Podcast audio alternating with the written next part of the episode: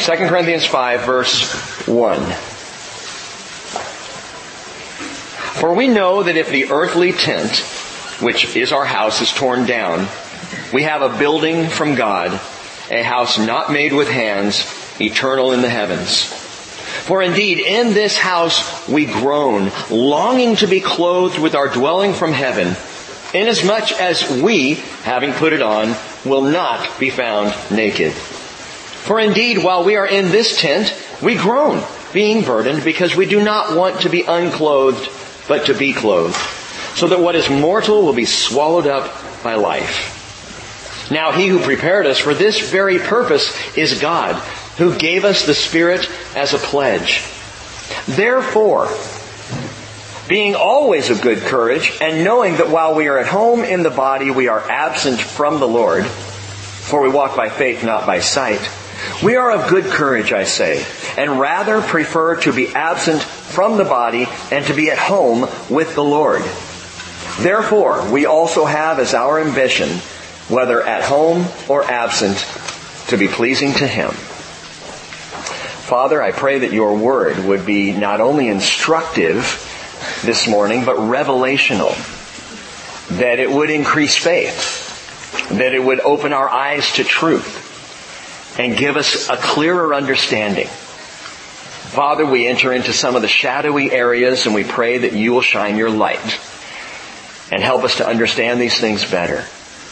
And especially, Father, may these understandings, these revelations, touch our hearts in such a way that we will not fear the big question. That we will not fear what is coming, but we might be among those who are assured. Bless the teaching of your word to our hearts today, I pray in Jesus' name. Amen. This has been a bombshell weekend. A bombshell weekend in politics. It continues to very tragically be bombshell timing in Syria and other hot spots in the world. But I want you all to understand that all these bombshells, these political things taking place, all that, that rushes to the very front of the news cycle, they're all distractions. Because there's a greater bombshell that people don't want to talk about. Uh, a larger issue. A greater reality that we would just as soon ignore as understand. I'm talking about, of course, Halloween. Tomorrow is Halloween. Listen, I want to give you a little background, a little understanding, because it actually does relate exactly to this bombshell question, this issue that we will really get to in a moment. In the 8th century, Catholic Pope Gregory established All Saints' Day to take place on November the 1st as a time to remember those who, according to Catholic.org, those who have attained heaven. Catholic.org goes on to say it should not be confused with All Souls Day, dedicated to those who have died and have not yet reached heaven. With all due respect to my Catholic friends, the Apostle Paul would clearly disagree with that theology. That there are some when they die that go straight to heaven and, and some when they die, well, they, they're on the way. They perhaps will get there. They will enter maybe a purgatory and pay for the rest of their sins not covered by Jesus on the cross. And make their way on to heaven later. Uh, Paul says to be absent from the body is to be present with the Lord. And there's really no way to spin that. It is what it is. It is very clear. Now All Saints Day as a holiday, as an observance, was placed on November 1st, again by Pope Gregory, to co-opt the Gaelic festival of Samhain. Samhain is uh, that festival that marks the end of the harvest on October 31st and the beginning of winter or the dark half of the year.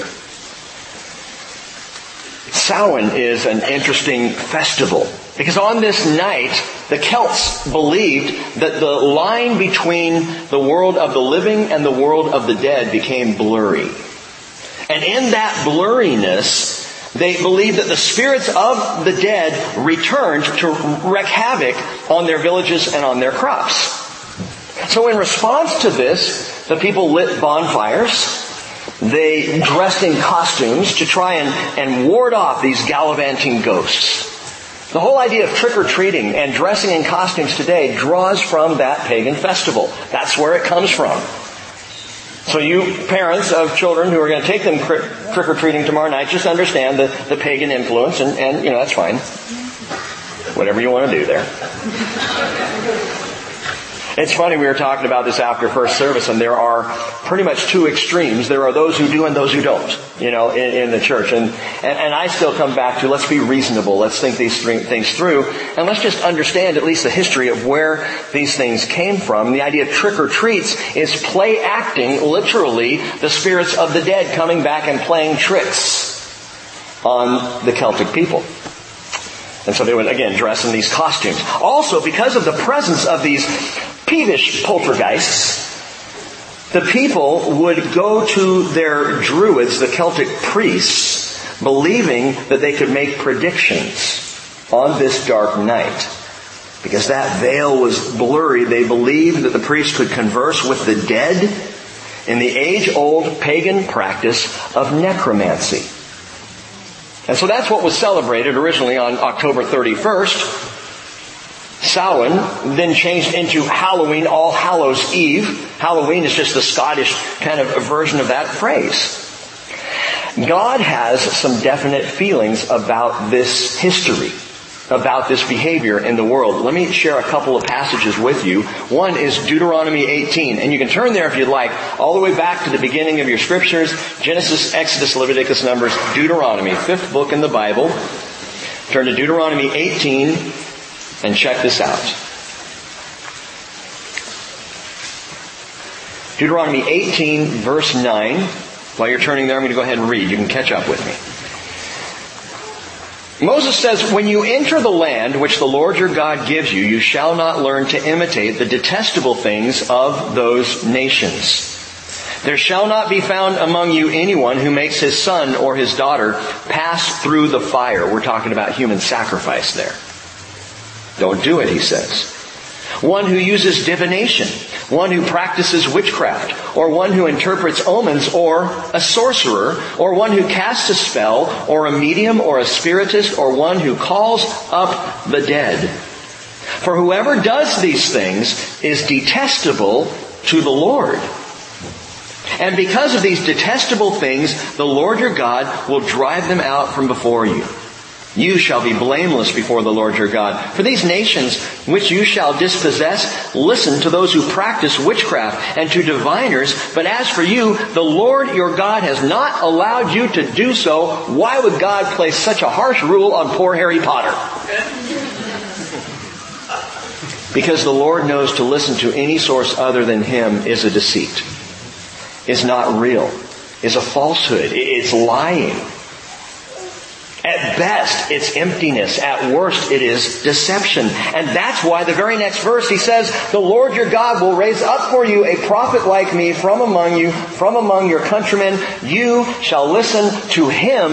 And Moses was prophesying of Jesus. You shall listen to him. I love when Jesus took Peter and, and James and John up the mountainside. What we call today the Mount of Transfiguration. It wasn't called that at the time. I believe it was just Mount Hermon. But they go up the side of the mountain and Jesus, the Bible says, was transfigured before them. That is, they saw him in this glorious state. He glowed as, bright as the sun. And there with him was Moses and Elijah. And Peter standing there watching all this take place and he blurts out, Oh Lord, it's good that we're here. This is great. We should build a little tent for Moses and a little tent for Elijah and a little tent for Jesus. And a voice came out of the heavens that said, This is my beloved Son in whom I am well pleased. Listen to Him. Listen to Him. Why is God so adamant about listening to Jesus? Because the voice of Jesus is the voice of truth. Because when you listen to Jesus, you are hearing the truth. Not all the deceptions of this world in which we live. And so they were forbidden, the Israelites, from engaging in these practices, knowing that one was going to be raised up from among them, one whom they could listen to. Now the prophet Isaiah, who talks an awful lot about Jesus, he wrote this, Isaiah chapter 8 verse 19. When they say to you, consult the mediums and the spiritists who whisper and mutter, should not a people consult their God? Should they consult the dead on behalf of the living? To the law and to the testimony, he says. If they do not speak according to this word, it is because they have no dawn. What does that mean? It means they're in darkness. It means they're just not hearing what's real, what's true. Isaiah, uh, Moses, Paul, they set up a contrast here that is absolutely clear. You can consult the spirits of the dead in the dark night and get nowhere, or you can consult the word of the living God in the light of day. You can hear what is true. And that is the desire of the Lord. But, back to the bombshell. Are there really ghosts spirits roaming around, the disembodied spirits of the dead, haunting towers and castles and, and dark houses? Do they really come out on this night, lost souls in limbo, the walking dead? There are angels. There are demons. There are principalities. There is absolutely a spiritual world that we should be aware of, and the Bible is clear on these things. However, listen, understand.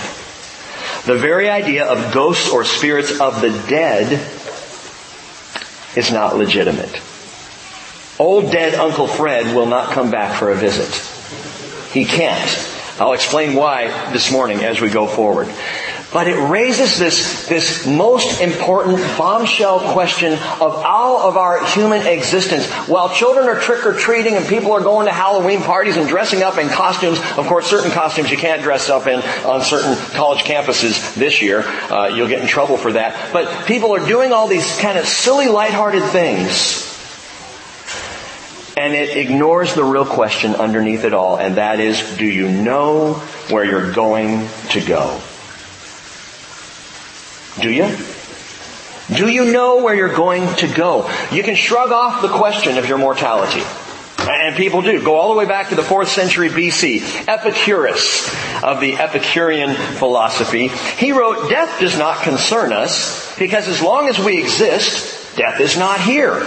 And once it does come, we no longer exist. So you can try and shrug it off. That's what Epicurus did. Be Epicurean. Enjoy the delights of life and don't worry about it. Just don't think about it. Or you can try to sweeten death up with superficial notions. Like Cicero. In the first century BC, he said, the life of the dead is placed in the memory of the living. Oh, that's beautiful. You've probably heard something similar at a funeral. He or she will live on in our memory. That's wonderful. But what happens when your memory starts to fade? And the truth is, people die and they are forgotten. Oh, maybe not by those who are closest to the person, but it's remarkable how quickly we move on with life once someone has passed away. And so to say, well, they live on in our memory, they don't live on. Not in that way. That doesn't make sense. Now other people would, rather than shrugging it off or trying to sweeten it up, they'll, they'll, you know, they'll joke about it. Like that great 20th, 21st century uh, philosopher Woody Allen, he said, there are things worse in life than death. Have you ever spent an evening with an insurance salesman? He makes a point. if you are an insurance salesman, my apologies. Ultimately, here's the thing. Here's the reality that everyone avoids. We will all face death. Unless you have to be in the rapture of the church, but that's not what we're talking about right now. Death comes to every man, to every woman. It is an unavoidable fact of life. I've told you before, the statistics are stunning. Everybody dies. And we can ignore that or laugh it off or shrug it off, but everybody is going to face it. Job said in Job 30, 23, For I know that you will bring me to death and to the house of meeting for all the living. The house of meeting for all the living. That's where we will all go. Regardless of personal beliefs, that much must be clear. All will face this issue of death. In 2 Corinthians 5, Paul is strangely cavalier about death. The way he talks about it. It's not a big deal to Paul. And yet within these cavalier words are words of great comfort. Remember, this Second Corinthians is a comforting letter. And so Paul comforts with these words. Now, let me give you a little background, a little more to think about as we go into 2 Corinthians 5. Paul has been facing death daily. He knows that of which he speaks. He is a man who has experienced the face of death, who has come right up to it. In fact, in my opinion, he was stoned to death and raised. Didn't just survive a stoning, but actually flatlined, but then came back. Uh, and I'll talk about that later in, in this study, not this morning, but later in 2 Corinthians. That Paul faced death daily. The possibility of him dying was never far from his thoughts, never far from his faithfulness in following Jesus, because he was always at risk. Paul wrote back in verse 9 of chapter 4, if you look up there, he said, excuse me, we're persecuted, but not forsaken, struck down, but not destroyed. That word struck down means killed. It's, it's felled, as in being felled by a sword in a battle. He says, we're, we're struck down, but we're not destroyed. What are you talking about, Paul? Felled as in killed, but we live on. We have more. There is more than this life. He even says in verse 16, therefore we do not lose heart, but though our outer man is decaying, yet our inner man is being renewed day by day. For momentary light affliction is producing for us an eternal weight of glory far beyond all comparison. While we look not at the things which are seen, but at the things which are not seen. For the things which are seen are temporal, but the things which are not seen are eternal. Ah, says the skeptic, but that's the problem with you Christians. See, that's the issue. You believe in things that are not seen. You have to base it all on faith. You don't have your concrete evidence to know that which you say you believe. Let me ask you this. Do you think non-Christians don't believe in things they can't see? Was anyone there across four billion years to witness evolution? Then how can you say that that's how it happened? Well, I, I think that's, that's what I believe. That's your faith. You don't see it, but you believe it. And even in everyday life, think about how common it is for us to believe that which we do not see. We turn the faucet and we expect the water to flow. We just know it's going to come out. Now I know most of you are aware that there's something behind the wall there, but think about your kids. It just blew me away as I was growing up and discovered there were pipes. The water actually came. I just thought, and it came out, you know? Or what about flipping the switch? You assume the light's going to come on. You don't think about the wires and the, and the connections and the sparks of electricity. You just assume, oh yeah, flip a switch, the light's gonna come on. All day, every day, you do these things. You don't even think about it. You tap the key.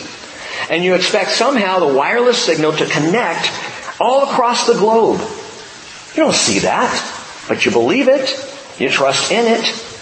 Every single day, every single person accepts and believes in unseen truths in life.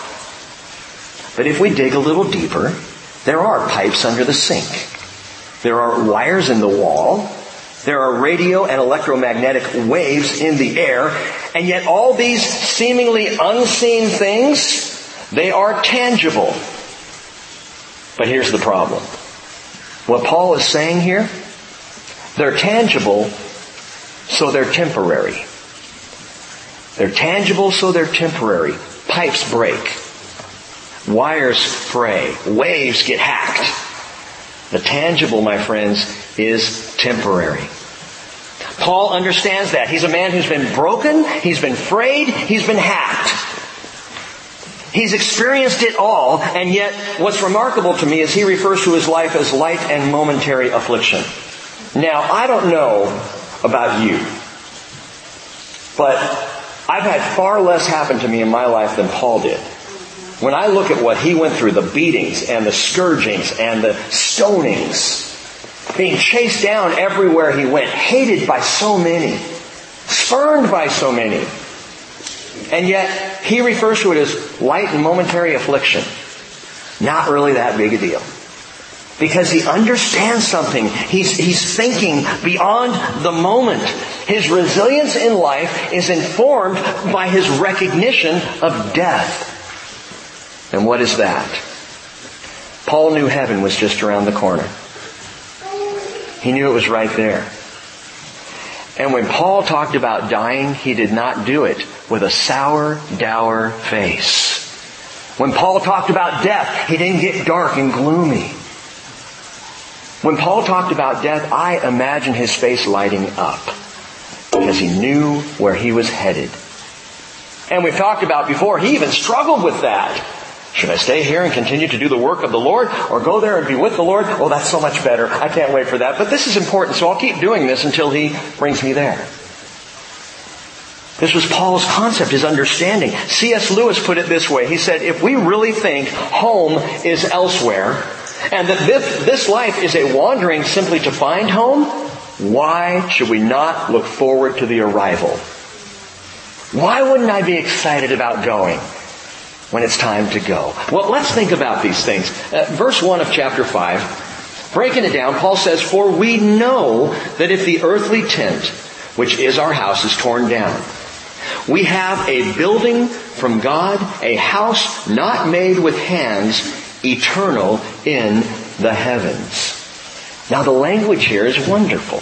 Because Paul uses this phrase torn down. We, and we know, we know if the earthly tent which is our house, is torn down. The phrase torn down, it, can mean destroy or demolish. But the Greek word kataluo in the Greek, it, it literally is a traveler's word. To tear down a tent is, is traveler thinking. Luke 9:12, the same word is used. The 12 came to Jesus and they said, send the crowd away so that they may go into the surrounding villages and countryside and find kataluo, lodging. Find a place to stay for the night and they can get themselves something to eat. What Paul is doing here is he is likening death, that specter of greatest human dread, he likens it to something as simple as striking camp. And that's point number one. If you're a note taker, jot this down. Death is striking camp. Death is striking camp. Charles Spurgeon said many people are in great fright about the future. Yet, here is Paul viewing the worst thing that could happen to him with such complacency that he likens it to the pulling down of a tent, striking camp. Ironically, Paul was a tent maker. So he understood what he was talking about. He would say, using this analogy, he knew the materials that he had to work in as a tent maker. He knew the frailty of the fabric. He knew that it could fray and it could tear even as he would sew it together. And so what Paul's saying is these bodies here, don't misunderstand, they are temporary housing. They are our pup tents for the time being. They are our housing, but they're not going to last, and we know they won't. But did you catch his language? He says, for we know that if we strike camp, we know if these tents are torn down. We know we have a home awaiting us. We know this. He doesn't say we wish it, or we hope it, or we assume it. Eternal life is not the wishful thinking of, uh, of a frail Christian. It is a known reality. Paul says we know it absolutely. How do we know? Hey, listen, when you get the eternal perspective, everything changes. When you start to think like God thinks, not that we can think like he thinks, but when you start to think with the words of God and the terminology of God, when you begin to, begin to get the understanding of God, it changes your perspective such that you look at death and you say, yeah, you start to see unseen things in a completely new life. We know that we have a home. And you know what else we know? We know Jesus. And the more you know Jesus, the more you realize you really can take Him at His word. you really can't believe that he means what he says and he says what he means and he's going to do what he said he was going to do. And in John 14 verse 2, he said, in my father's house are many dwelling places. For if it were not so, I would have told you, for I go to prepare a place for you. And if I go and prepare a place for you, I will come again, receive you to myself, that where I am, there you may be also. Why, knowing that, would I prefer to live in a torn up tent rather than in a heavenly dwelling, which, by the way, is built by the best carpenter Nazareth ever put out? That's his promise. And we know these things to be true. Verse 2, he says, For indeed, in this house, or in this, this body, this tent, we groan. That word groan is, we sigh with grief. Well, why do we groan, Paul? Longing to be clothed with our dwelling from heaven, inasmuch as we, having put it on, will not be found naked. Death is striking camp, but secondly, mortality is stark nakedness. Note that. It's an important theological phrase. Mortality is stark nakedness. That's what it is. I was a freshman in high school. 1979, I was in our marching band. I was on the drum line, which was the only way, really cool way to be in band in high school, at least my high school. I was on the drum line. I was playing the tritoms. And on that particular day, after school, we were all headed out to the field for uh, marching band practice. And I'm walking out to the field in my brand new white Levi's. Cool. Yeah, they weren't bell bottom, but they were flared, man. Yeah. And I'm walking out there, and, and, I really wanted them to, to be bright, you know, gleaming white, and so I have my mom bleach them. Bleach has an interesting impact if you use too much. The leg of my pant caught on the tritoms and a tear began. I say began because it did not stop. It continued right down the leg of my jeans. And then I noticed on the other side a tear emerged. And I began to look at these pants and I'm thinking, I am not going to make it home. You know the, the nightmare scenario where when you were a kid, maybe you had that dream where you got to school and realized you forgot to wear your pants? I lived it. I barely made it home alive and my, I literally, everything was frayed. It was hilarious. Not in the moment, but and of course, when you're running for home in those dreams, the harder you try to run, the slower you go, you know, and the more people are showing up to find that you have no pants on. And that was, that was me. Nobody wants to be found stark naked. But you know what? We are. In these bodies, we are. We try to cover it with fashion. We think, hey, I'll get on a motorcycle and I'll put on leather and that'll protect me. We in these bodies are stark, naked, mortal. When Adam and Eve ate the fruit, which they were told not to eat, the one rule God gave them, all, everything else was open, open game. Not that. Just that one tree. Enjoy everything else. And that's where they went. And when they ate that fruit, they immediately realized their frailty. Immediately. Watch this. Genesis 3 7 says the eyes of both of them were opened and they knew that they were naked. And they sewed fig leaves together and made themselves loin coverings. Why did they do that? Now, we often make the assumption they did it because they were embarrassed, because they were ashamed, but that's not what Adam told God. God comes looking for him. Where are you guys? Genesis chapter 3 verse 10. Adam said, I heard the sound of you in the garden and I was afraid because I was naked. Not ashamed afraid. So I hid myself. The word afraid in the Hebrew is yareh. He was yareh of Yahweh. he was afraid of God, afraid in the moment, afraid that God would find out what they had done. Yes, absolutely, but I believe it was more. For in that moment, when they realized their nakedness, they also understood their mortality. I submit to you for the first time in history, in that moment, mankind, that is Adam and Eve, realized they were vulnerable. They were vulnerable to all the thorns and thistles and threats of this world. Suddenly, what was protection before was gone. God had warned them, if you eat this, the day that you do this, you will surely die. And it was only by the grace of God that though death entered the world, it took a while. Adam still got to live many years.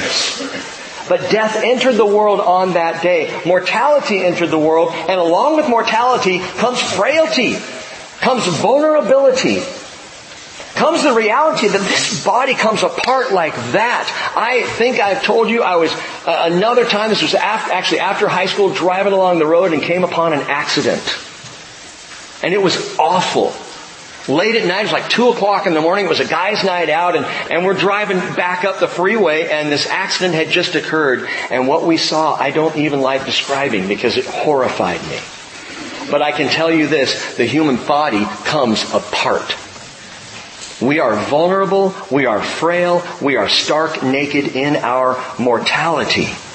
And that's why Paul says we all long to be clothed with immortality. We long to be impervious. We desire to be immortal. I mean, that's why we have myths about it and stories about immortality. People looking for long life, the fountain of youth, Obamacare, whatever they can find. You know, to try to live forever, it's why people go to the gym, it's why we do the diets we do. We want to extend our lives as far out as possible. And man, if we could find the solution to living forever, we would take it. We have it. Eternal life, immortality, the promise of it. Verse 4, Paul says, For indeed, while we are in this tent, we groan being burdened because we do not want to be unclothed, but to be clothed so that what is mortal will have been swallowed up by life. We talked about this just a few weeks back. As in fact, Paul had talked about this about a year and a half before this letter of 2 Corinthians reached them, and that is that twinkling of an eye transformation where death is swallowed up by life. 1 Corinthians 15, turn back there. It's just a, a few pages back from where we are. 1 Corinthians 15, 51, listen again to this marvelous promise. Behold, I tell you a mystery. We will not all sleep. We will all be changed in a moment. In the twinkling of an eye, at the last trumpet, for the trumpet will sound.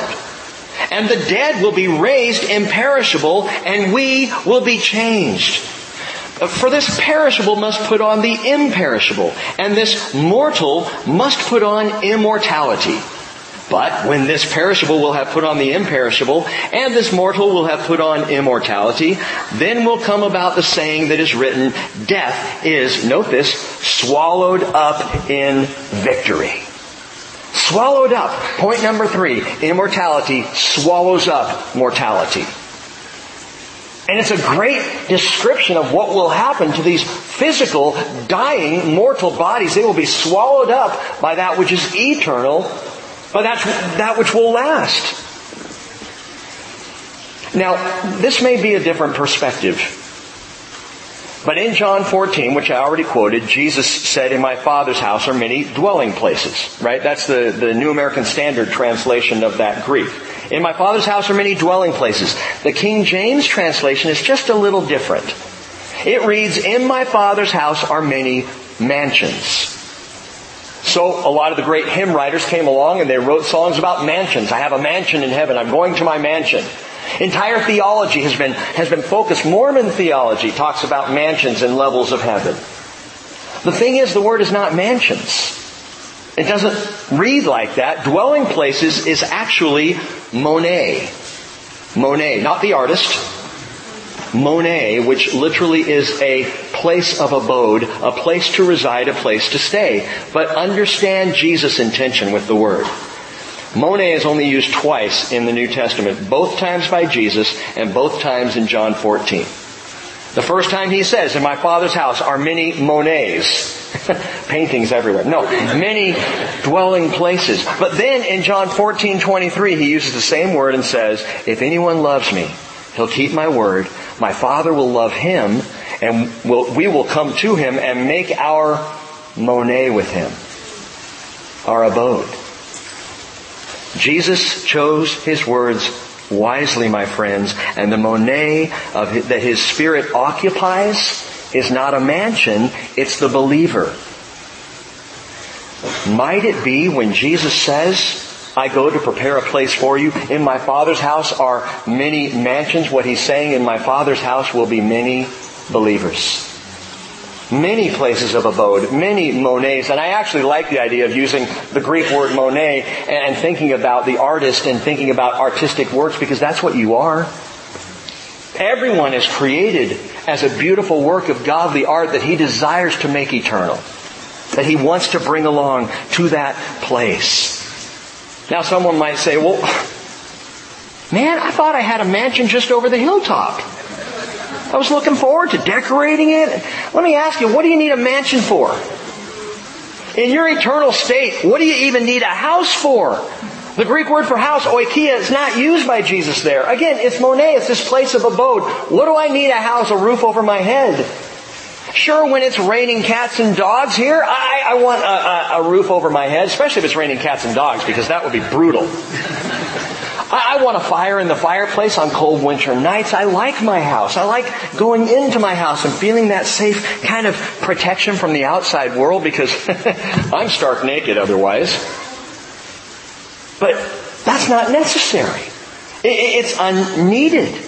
We are striking camp we are laying aside stark nakedness because immortality swallows up mortality. Paul says it twice here, 1 Corinthians 15, and Isaiah says it in Isaiah 25 verse 8, God will swallow up death for all time. And the Lord God will wipe tears away from all faces. I love it. Sounds great. Sounds beautiful. Sounds glorious. I just wish I could be sure.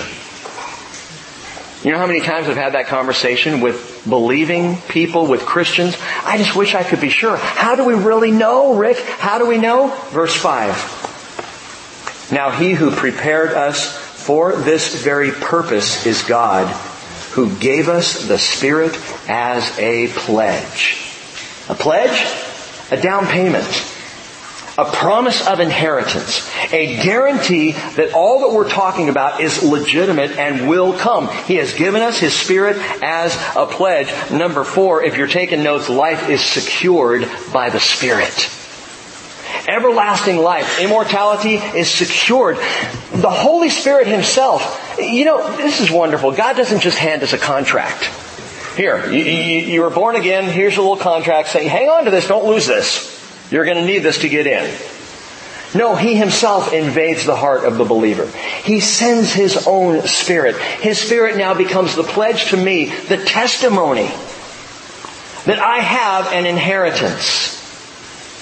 Paul says in Romans 8:16, the Spirit Himself testifies with our spirit that we are children of God.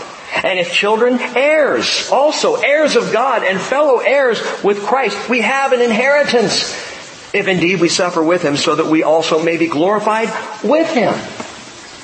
And, again, even Christians say, I'm, uncertain about how that works. You're telling me that the Holy Spirit tells me that I'm saved? Yes. So what do you say, Pastor, to the Christian who says, I believe in Jesus, but I'm not sure I've been saved? to that person, I would say, and I'm not just looking at you, Bill, I just happen to be looking at you, but I'm not talking about you personally. to that person, I would say, listen. I don't know that I'm saved. Listen. How do I know the Spirit testifies with my spirit? Shh. Stop talking. Less words in your prayer and more listening in your prayer. And if you are uncertain about your salvation and you are a follower of Jesus Christ, very simply ask God to testify. Ask Him to make you sure. I've told you before, this is not because I'm a pastor. It's not because I've been a Christian for many years. It's just because the Spirit resides in me. I have absolutely zero doubt about where I'm going. Because His Spirit testifies with my spirit. Well, I don't understand that. A, non-believer might say that. A non-Christian might say, I don't get that. That just sounds so mystical. Well, you're going to need the Spirit to hear. You're going to need to be born again to a life that is eternal to get this. I understand you don't get it. There was a time in my life I didn't get it either. That's not because I'm so bright or so brilliant, but I do have the Spirit of God living in me, telling me day after day, gotcha. You're saved. I am your pledge. And it's one of the greatest comforts of the Holy Spirit. We call him, the Bible calls him the Parakletos, the Comforter. And one of the greatest comforts is that He pledges our inheritance. He guarantees our salvation. He reminds us and He gives us confident testimony of our birthright. That is if you've been born again. But to me, this is the heart of what Paul is getting at. Look at verse 6. Therefore, being always of good courage. Hey, are you? Are you always of good courage? Well, depends on the day, Rick. I know, right? But what about Paul?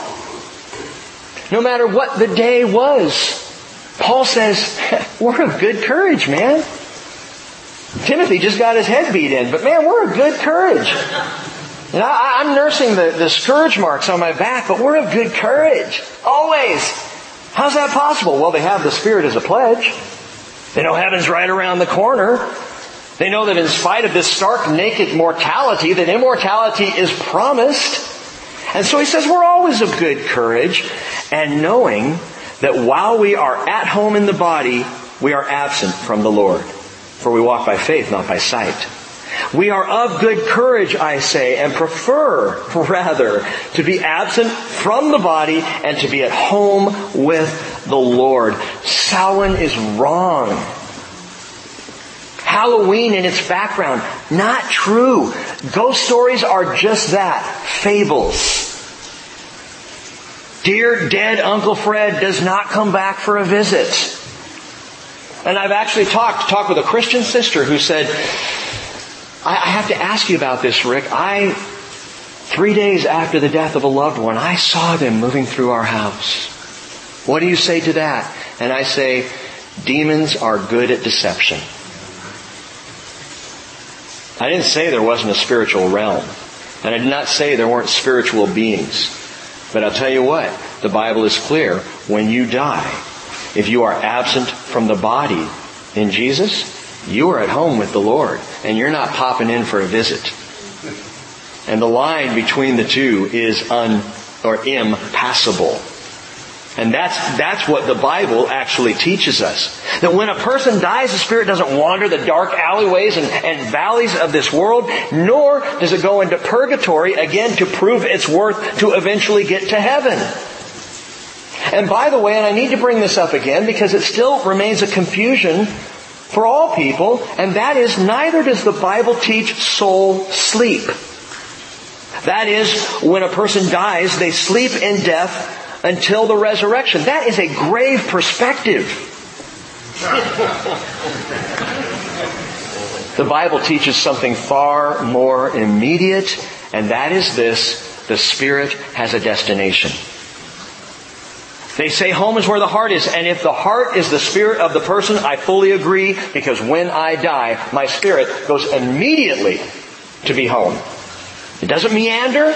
I don't wander. I don't go looking for the light. Run to the light, Rick. No, I don't, that's not the thing. When I die, and if you have lost Christian brothers and sisters, lost loved ones, their spirit immediately home with the Lord. Yes, the body goes into the grave, but the spirit goes home. That's what Paul's saying. Well, how do we know it's immediate? I mean, how do we know there's not, you know, kind of like a pathway to ultimately get there? Luke 23, 42. Jesus is on the cross. The thief, two thieves with him, but one speaking with him says, Jesus, remember me when you come in your kingdom. And he said to him, truly, truly, I say to you, today you will be with me in paradise. Today. Not next week. Not, you know, I'll pencil you in, but my calendar's kind of full. Not next year or after a long winter's nap. Today you will be with me in paradise. My friends, it is immediate. To be absent from the body is to be at home with the Lord. What a great word. What a comforting word and encouraging word. And, and the immediate point for us this morning is simply this. Number five, fifth and final point. Home now is separation from home then. I, I want to explain that a little bit. That to be at home in the body, and some of us are way too at home in the body. To be at home in the body is truly absence from the Lord. Now I can experience God. I can hear Him. I have heard Him. I can talk to Him. I can rely on Him. I can read and study His Word. I can be with His people. I can have near experiences with the Lord, but in reality, I love Him, I know Him, but right now it's like Skype. I get on Skype with my daughter Hannah all the way over in that dark, gloomy state of Wisconsin. And we talk and we laugh. She shows us the baby bump, you know, and, and we share life, but we don't really share life. Not like when she was home. We get off Skype and immediately I look at Cheryl, she looks at me and I say, I miss my Hannah. Because it's not the same thing. And there are people in both realms eh, eh, thinking about this. There are Christians who are trying so much, like remember the Corinthian people? We're trying to be so hyper spiritual because they wanted to experience it all right now. And Paul says you won't. You can't because inherent in our mortal lives and in our home of the body, inherent is a longing for our real home. That longing remains. It will not go away until you die or you've been raptured home. So to be at home in the body is absence from the Lord. I am really not in His full presence. I can be in His presence by His Spirit, but not fully. Not like we will be. Faith is the deal. That's why He says we walk by faith and not by sight. See, right now we walk by faith. We believe that which we do not see. Then we will walk by sight because we will see Him just as He is. The Bible's clear about this. Faith, faith is my internal assurance. Faith is, I know. Everything that I've been sharing with you, I know this to be true. I know it by faith, but it's not a, a wonky blind faith. It's real faith and real truth. It's internal assurance. Faith Hebrews 11.1 says, faith is the assurance of things hoped for, the conviction of things not seen. That's faith. Sight is not internal assurance, it's external appearance. It's, it's actual literal seeing, being with. Now we walk by faith, then we will walk by sight. Now we walk by faith, but you know what? Let me remind you, all people do. When you have friends of yours who will challenge your Christianity and say, but you're just living by faith, so are they. We all do. And the question is not whether we live by faith. The question is, what is your faith in? What do you choose to believe? Because we're all choosing to believe things that our eyes do not see. And now, as a Christian, I walk by faith, assured of all these things, but then it will be by sight. Now, Paul writes, 1 Corinthians 13, 12, right now we see in a mirror uh, dimly, but then face to face. If Paul was writing today, I think he would have said, now we see by Skype. But then face to face when we are all at home with the Lord. Now I know in part, he says, then I will know fully, just as I also have been fully known. Again, Paul talking to the Corinthian people who thought they had it all, and he's saying, you're not even halfway there. We've got all wisdom. No, you don't. You only have some. We know everything. No, you don't. You know some things. Then you will know as you are fully known. And as certainly as Jesus walked in history, and we have proof of that, we have more evidence of Jesus walking than just about anybody. We know the historical man, Jesus Christ, walked the earth. We're aware of that. As certainly as he walked in history, that certainly, I can tell you, we will see him. The Bible says, Zechariah 12:10, they will look upon me whom they have pierced. Revelation 1 7, every eye will see him. That's remarkable writing. The Bible is staking everything on that truth. Every eye will see him, even those who pierced him. 1 John 3, 2, we will see him just as he is. And so Paul writes in verse 9, therefore, we also have as our ambition, whether at home or absent, to be pleasing to him. How can I be pleasing to him? Very simple. By faith. The word tells us, Hebrews 11:6, without faith it is impossible to please him. For he who comes to God must believe that he is, and that he is a rewarder of those who seek him. Understand this whole faith question is God's purpose. People say, you Christians, you just live by faith. Exactly. That's the whole point. God is teaching us a new language. Oh man, I promised I wouldn't say anything about our foreign exchange student, so I'm not going to say her name. Don't look at her. Look, eyes up front. But I'm so impressed with her because she is here learning a new language. And in December, when she goes back to Belgium, she's going to go and stay with a Dutch family to learn Dutch. So she'll be trilingual, which makes me feel like a complete idiot. Every time I say, merci, you know, it's the best I got. Oh, and bon nuit, good night. That's it. I'm learning little phrases here and there. God is teaching us the language of faith He's teaching us to trust Him. He could make it all seen, all known, and truly He gives us all the evidence we, we need, but He's teaching us to follow Him by faith. To put our faith in Him as opposed to all these other things. Spiritists, mediums, consulting the dead on behalf of the living. And don't do that.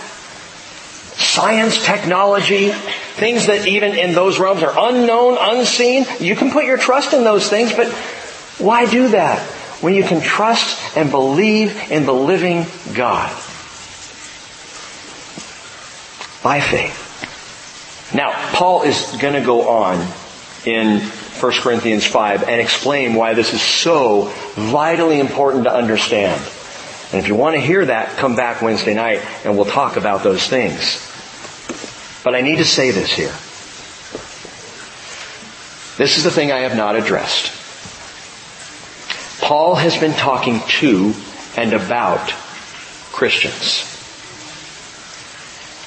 To be absent from the body is to be at home with the Lord, is a promise to believers in Jesus, to those who are Christians. Who, by the way, are not a better people. We are not smug, self-righteous saints who somehow attain to heaven by our goodness. That's a, that's a crock of chili. We are just people who, as the Bible says, have come to know and have believed the love which God has for us. That's it. What is the difference between a Christian and a non-Christian? The Christian believes in the love of God. The Christian believes for God so loved the world that he gave his only begotten son that whoever believes in him shall not perish but have everlasting life. And this is the thing I wish I could avoid and don't want to say out loud, but I have to. Outside of Jesus, there is no such assurance. Without Jesus, everyone is going somewhere when we die. Do you know where you're going to go? Should you die tonight, will you immediately be at home with God, at home with the Lord? Is there any question of life more significant than this? I know many of you are laboring over your vote as if that's the most important question to face us this next couple of weeks. It's not. This is the most important question. Do you know where you're going to go? And I'm not trying to freak anybody out. But I need to say to believers, every one of you in here have friends and family who don't buy this. And you know where they're going to go. What are you going to do about it? You're going to shrug it off? You're going to laugh it off? You're going to ignore it?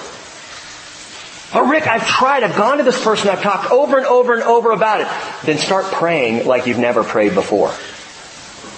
Don't, don't dismiss the power, the most powerful thing you have, and that is to pray for your friends and family who don't know Jesus, who don't understand this truth, who, as we talked about Wednesday night, still have a veil over their eyes. We will all strike camp. When you do, the question is, what will be your clothing? What are you going to wear? What will be your dwelling, your eternal home? I, I want to let Jesus close this out for us. If you'll turn in your Bibles to John chapter 5, we will end there. John chapter 5. John 5, 24. Truly, truly I say to you, he who hears my word and believes him who sent me has eternal life. That's the promise. That is a marvelous promise. It's secure, rock solid. And he says, and does not come into judgment, but he has passed out of death and into life. Remember, immortality swallows up mortality. You pass out of death and into life.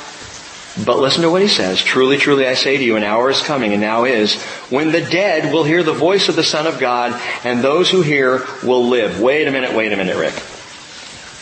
See, Jesus says the dead are going to hear the voice of God and will live. But I thought you said the spirits are already at home. How does that work?